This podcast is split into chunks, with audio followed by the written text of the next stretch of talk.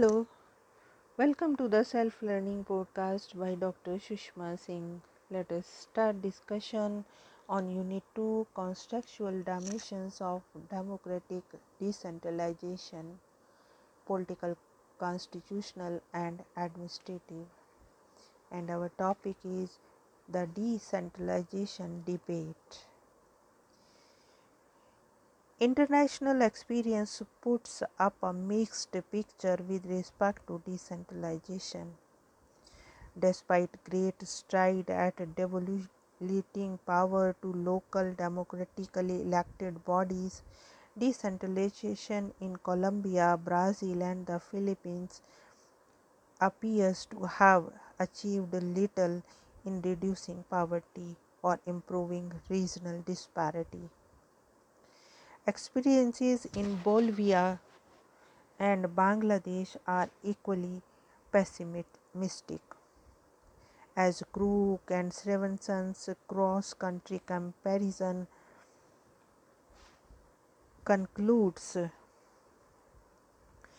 the notion that there is a predictable or general link between decentralization of government and the development of more pro poor policies or poverty alleviating outcomes clearly lacks any convincing evidence. Even the most successful forms of democratic decentralization have been unable to overcome economic and political disparities both within and among regions. This in part highlights the problems of raising public revenue in rural areas in which economic surplus is typically poor. Decentralization, therefore, should not be uncritically accepted as a panacea. Instead, it should be critically analyzed, taking cognizance of both the arguments and the counter arguments. As brought out in studies conducted by the World Bank, political op- opportunism often takes precedence over administrative concerns in decentralization. In fact, political benefit form the rationale as also the criteria for the evolution of the beach centralization. If wider community interests are served and people are mobilized enough as expected for short term political benefits, decentralization should be persisted with otherwise discontinued. Also, significantly, most countries embark upon decentralization for efficient management instead of addressing the weaknesses directly in the existing administrative setup. Hence, decentralization is an indirect reform efforts in most countries. Moreover, along the good governance agenda in general, decentralization has been prompted as a technocratic means of reducing or smartening the central state rather than the apolitical project aimed at transferring state legitimacy and forging a new contract between citizens and the local state. Local government in most Asian countries, for example, still function as bureaucratic instruments of the center rather than as generators of alternate values, preferences, and aspirations. Central government officials see local leaders merely as communicators and solicitors of support for national policies rather than as instruments for articulating local needs or mobilizers of local resources for planning.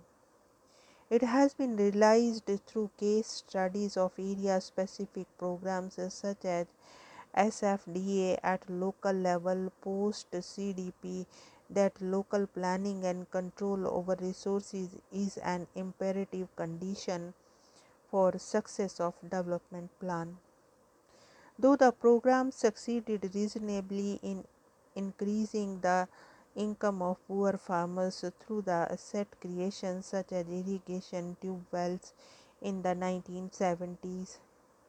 The study of always shows that it was less successful in constructing physical infrastructure, providing technical assistance, or strengthening local institutions.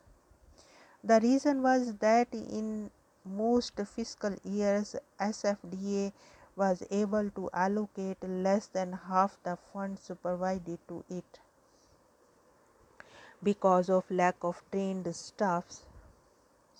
SFDA also suffered due to the rapid staff turnover and unwillingness on the part of the local officials to innovate or to deal with local problems.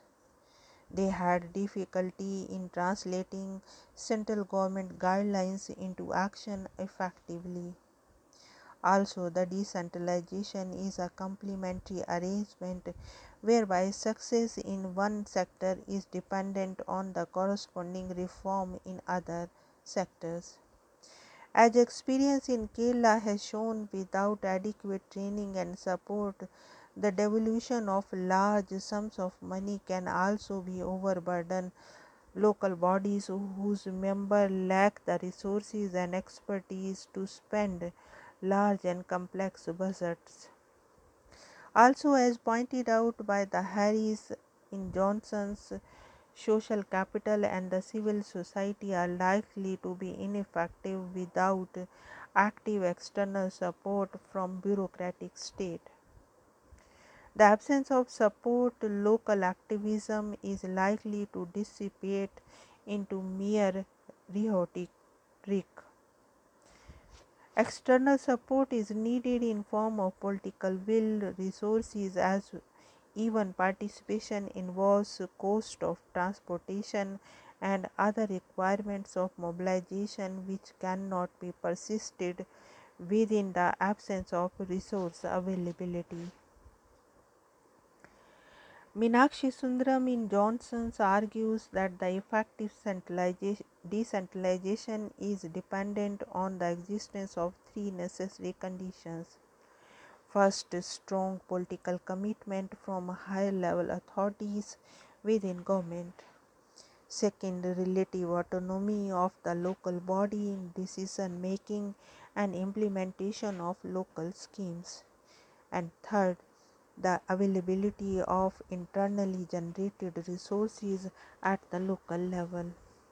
Hence, without active catalytic in interventions which stems directly from political will, decentralization is likely to be ineffective. In fact, this has been the lament of local self government bodies in India and the principal cause of lack of success of decentralization initiatives elsewhere in the world. Without effective devolution of power and functions and the overbearing resource constraints, local bodies are unable to translate plans into actions. Now let us conclude the unit. Decentralization is being looked upon as an imperative of democracy as proposed to modern thought. It has been political merit apart from administrative, which translates into tangible economic gains as policies are more relevant, policy making process more democratic, which results in better interest articulation better service delivery which makes uh, for efficiency of the policy implementation process. Though reports following experiments with democracy in different parts of the world have been mixed the option is being persisted with in respect of its viability as a long term political arrangement following failure of central planning in bringing expected benefits. It was found seriously lacking in real input for policy making and resultant failure of policies. Hence, an alternative arrangement by way of democratic decentralization is being explored to bring about the desired structural reform and thereby development at the grassroots level. Two well known causes of failure ascribed to the working of the self governing institutions have been lack of control over financial resources and the absence of a strong and qualified executive machinery at the local level. Decentralization is expected to cure the system defect by shifting focus towards local institutions. Effective devolution of powers and functions is expected to generate desirable spin off effects by way of training local administration and volunteer groups in different facets of administration, leading to their education and empowerment over time. Defects of overlapping, duplication, and diffused responsibility in the policy implementation process are also attributed to lack of efficient administrative arrangement at the local level. Such defects can also be addressed by energizing local administration. The potent scenario economic benefit of proposed measure are being considered as a viable means to make up for policy failure of the past.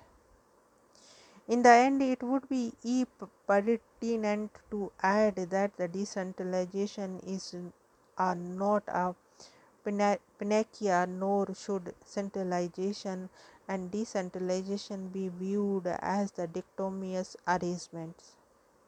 Each country has to evolve its own suitable mix of centralization and decentralization to meet its individual requirements. Now, let us uh, wind up the session and take rest, and we have come to the end of the unit. Thank you very much for engaging yourself with the self learning podcast.